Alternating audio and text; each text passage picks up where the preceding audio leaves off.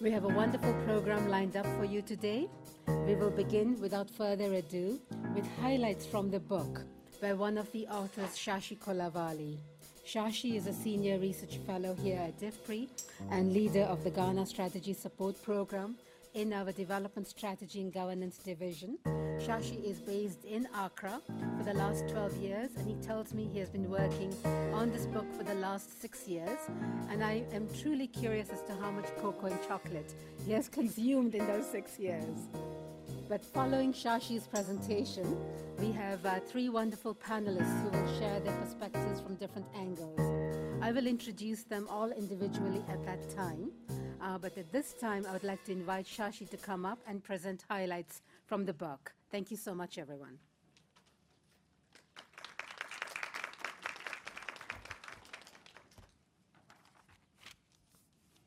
Thank you, Roger. Um, what we have tried to do in this book is to really explore how Ghana has been able to manage its cocoa sector fairly successfully uh, through a parastatal. Well, what do we mean by really, why do we say Ghana is successful? Uh, there are three or four criteria, I think. There's been significant both productivity and production increase in the last 15 years or so. In fact, production uh, doubled to reach nearly a, uh, a, million tons in 2010, but it has come down since then to about stabilized around 800,000 tons annually, which is a significant achievement. Productivity also went up. And uh, in addition to that, you all know that the Ghana has a reputation for producing quality cocoa. And uh, cocoa producers have cut poverty among cocoa producers has reduced to a greater extent uh, than among non-cocoa producing households uh, in the last decades or so. So you could call it that, that, that this sector has made really significant kind of achievements. We look at the three things in this, three aspects of it. One is how is that without market liberalization, the producer share of the export income, which is a key indicator of uh, the market efficiency, how that has been uh, increased uh, is one issue. I mean, why are farmers being taken care of uh, uh, through a how are the farmers being taken care of through a parastatal?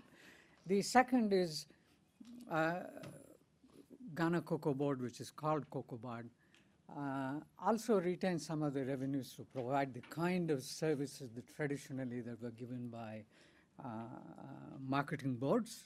Next question is, how does how does Ghana, does Ghana do a good job of it, and what impact is there on, really on the private sector? And the third is uh, given all of this centralized marketing that's done by a, uh, uh, parastatal, how does Ghana deal with value adding and uh, position itself in the global value chain? Because the value adding has always been a huge concern that the countries ought not to be exporting raw material and so forth.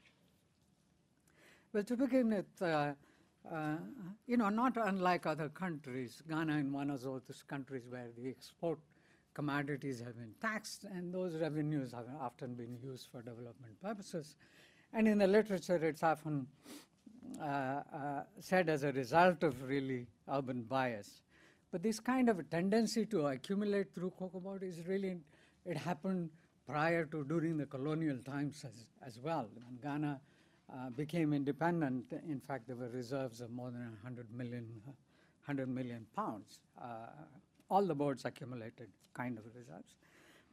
But in Ghana, in the initial stages, uh, uh, uh, when Ghana became independent, when Nkrumah came into power, all of these surpluses were used to implement uh, an industrialization plan. Uh, in fact, that was the kind of a development ideology back then. Uh, very well-known economists and many countries and uh, donor agencies were kind of a cheering Ghana on uh, uh, in its industrial policies, and many economists were also advising them. So in fact, it was perhaps it was the kind of a thing to do if you were a leader of a, uh, a newly independent country at that time.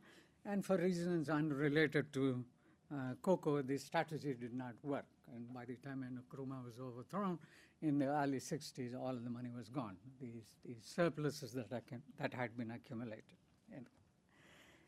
But then, uh, by then, cocoa really was a significant share of the government uh, revenues. Subsequently, several military as well as two democratic governments that came into power until about 1982 tried to give uh, balance, paying farmers the fair, fair price, and at the same time uh, uh, getting adequate government revenues. But it didn't work out all that well for all that well for farmers. I'm going through a period of about a uh, couple of decades in which uh, various administrations tried different things. They all were interested in uh, making sure that the cocoa sector did well, Uh, uh, uh, but partly because, primarily because there was a lot of a distortion in foreign exchange as a result of which farmers really ended up ended up uh, with a very small share of the prices going to them. So it's really distortion in foreign exchange, and nobody wanted to touch distortion because one of the elected governments, I think Busia government, uh, lost power, and primarily because of they tried to remove this uh, uh, distortion. But ultimately, the kind of the bottom was kind of touched in the early 80s when the production came down to nearly one half of what it was, what it was before, and farmers were getting barely 20%, 20% of the prices. And many of you have heard with no option uh, but adopting economic reforms. Ghana adopted to go into uh, uh, adopt this one. There's a lot written about um, how Ghana negotiated and so forth, but at least in the case of cocoa, uh, uh, the government committed to increase the producer's share to take it up to 50%. And then ultimately, subsequently, on other occasions, they increased it to 70%. But they didn't agree for liberalizing either export or import, import marketing. Instead, Ghana cut down the activities of Cocoa Board, uh, what it was doing. It was building roads, it was doing other things. So they reduced the number of people and, and uh, uh, reduce the cost. Of, the whole idea was that they would reduce the cost of marketing and bring it down uh, so that the farmers indeed can be paid much higher rate. In addition, they started a process in which uh, they came up with a committee known as PPRC, uh, Producer Re Review Committee. It's meant to be a committee of stakeholders who would recommend a, uh, who would recommend the prices, the producer share, as well as pricing of all of these services provided by other stakeholders like trucking, quality control, and all of that. So these things would be administratively uh, uh, recommended by PPRC and, and, and, so forth. And then they brought in, Cocoa Board had its own uh, uh organization to procure the bat in an old way, uh, uh, an old method that they had tried earlier of using licensed buyers. These are private buyers. Uh, they procure the cocoa, and in return, they get a small margin for it. We called it at sometimes, I think, one of our earlier paper as kind of a partial liberalization. Coming to think of it, it's really not liberalization because the prices are determined administratively. And the companies that procure it really uh, uh, have to pay at least that much. Nobody is paying more. There hasn't been competition. It isn't something very well understood why there isn't really uh, competition. So they procure that and they get a small margin for it. And exports are completely controlled by the cocoa board itself. Uh, uh, so there is no market, market really functioning with it. What happened? Really, producer share went up over a period of time, but the thing to remember is the producer share went up largely because the government taxes came down. It came down from nearly 15% all the way down to, I think in recent years, it may be only 2 to 3% okay? The marketing organizations, it is the Cocoa Board, there is a quality control parastatal, and there is a CMC, cocoa marketing, their costs really haven't come down. That is something to really remember. Government made sure that the uh, uh, higher shares went to farmers, but it was at the expense of really uh, uh, taxes. But by that time, I think even by the 90s, uh, government had developed other sources of taxes, really like petroleum taxes. So, the dependence uh, was also less. Since 2001, when the global uh, cocoa prices went up, uh, both nominal and real cocoa prices grew substantially. But in 2000, government started uh, a practice of really retaining some of the revenues for what it called industrial costs. These were to really offer some services like public uh, um, disease and pest control sprays and subsidized fertilizer. It also includes pure public goods such as uh, uh, Cocoa Research Organization. I think Ghana's Cocoa Research Organization is one of the largest uh, producer-funded research uh, uh, uh, institute in institute in Africa. So these, with these, and these were substantial amounts that were retained. At least 2010, 2011, at least half a billion dollars were kind of retained to offer services. And Cocoa Board's budget was indeed much larger than that of the agricultural, agricultural ministry per se. So you have a situation in which now in Ghana you have the cocoa sector uh, not liberalized at all. Private sector role is kind of a minimal. Then you have rest of the non-cocoa economy which is uh, by and large uh, liberalized uh, more or less, more or less completely. So in a way, the beginning of this uh, uh, industry cost to offer of these services was in some way a reversal of reforms.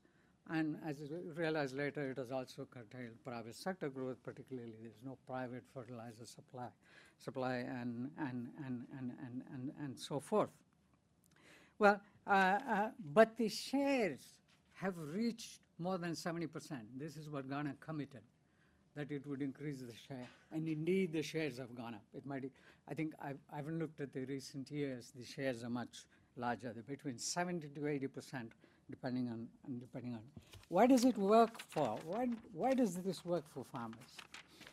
In a way, I think what looking at it, what one gets is whichever government is in power, it has really strong incentives to make sure that the cocoa sector grows.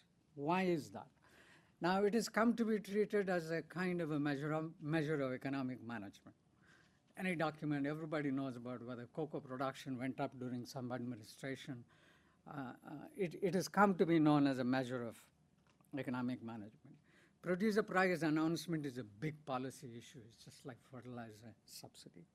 And Ghana raises uh, uh, funds annually, close to $1.8 billion uh, from global markets in order to buy cocoa. And in fact, that's an important flow of foreign exchange for the government, one point, which is not only used for buying cocoa, but for a whole bunch of whole bunch of other other purposes. And in order to be able to borrow, then you have to be able to pre-sell. Before the season, Ghana usually sells about 70% of the expected, expected production, which means in order, in order to have the ability to borrow, you need to have the reputation to be able to deliver cocoa of solid quality in large quantities fairly reliable. So it has a incentive to make sure it produces large quantities and also to some extent mimic the market. Uh, you know, where, for example, they, they, they fix their prices, although it is done administratively, they pay attention to d'Ivoire prices. Otherwise, it will be smuggled out into, in, into cocoa. So a bunch of these factors make it, make it, make it great. Ghanaians, of course, also take pride in, uh, um, in, in, in the cocoa sector. They might discuss all the other sectors with donors and other things when it comes to cocoa, they say layoff. it's, it's completely uh, uh, Ghanaian, Ghanaian controlled. What has happened? I mean, the yields, in fact, did go up with these industry costs and fertilizer subsidies, subsidies and so forth. And our own analysis uh, of, of data suggests that uh, peculiar thing that, that we found is the small farmers, the smaller, the lowest quartile of farmers are indeed far more productive than, uh, than the larger farmers. They use twice the quantity of fertilizer, twice the labor, and their yields are uh, almost twice as high. And uh, uh, uh, uh, but cocoa producers are still, still, still poor. When we look at the analysis how does the cocoa board do in terms of offering services, not surprisingly, we find that the private spraying, for example, is far more effective than public spraying. You can understand that. If you are organizing spray publicly over such a huge area, it is bound to, have, bound to be inefficient and so forth. So there is a trade-off about should farmers be given higher prices so that they can get some of these services for themselves, or should a government be, should government be? That is the crux of inefficiency, really, now. Because these industry costs, what is retained, often exceed even what is recommended by PPRC because the projected revenues are often much less than the actual revenue. When the actual revenue come, comes in, the cocoa board has the tendency to, oh, let's use it up, let's bring in more fertilizer and let's spray here and all kinds of, all kinds. So that ends up being the source of quickly. In terms of value adding, uh, objective is to process more in the country, primary processing. But in fact, Ghana has a, a capacity to pr uh, process 500 million tons, nearly one half, but it is underutilized. Cocoa Board is in a position where it is better off sending valued cocoa beans in the global market than have it ground domestically. I don't want to get into the reason. Lots of subsidy, a lot of other things as there. The economics of grinding at the source when the intermediate products are actually manufactured, uh, I mean, intermediate actually actually demanded in Europe, other countries. That's another big issue. So with the result that there's a lot of talk about value adding, but in reality, that's, that's really not, really not working Well, what's the situation now? It's not so good. All of this happened as marketing boards are wonderful if you have uh, political, administrative pricing and so, so forth. It works well when the prices are rising. And Ghana, these recent achievements were indeed when the prices were high. And there wasn't that kind of a discipline. I think in only one year, there was 50 or 100 million dollars was saved for price stabilization, which was used subsequently. Now when the prices are down, apparently the news is, I hear that Ghana is in quite a bit of trouble. You can't take the prices down because the farmers think the price is not related to the market. It's that it's the government that is in power that's passing on. This is the kind of a double-edged sword with this uh, uh, board kind of a, uh, pricing. And what we are essentially recommending, the key recommendation of the book, is that have greater transparency and accountability for how the surplus uh, it's not the surplus, how the industry costs, some of the revenues that are retained, how they're utilized, and what is done with it is, is, is the key. We're calling it the last mile of kind of a reforms. If the discipline is there, and if the parastatals can be controlled, if you can bring in discipline, then Ghana would do it really successfully even without liberalizing markets. Thank you.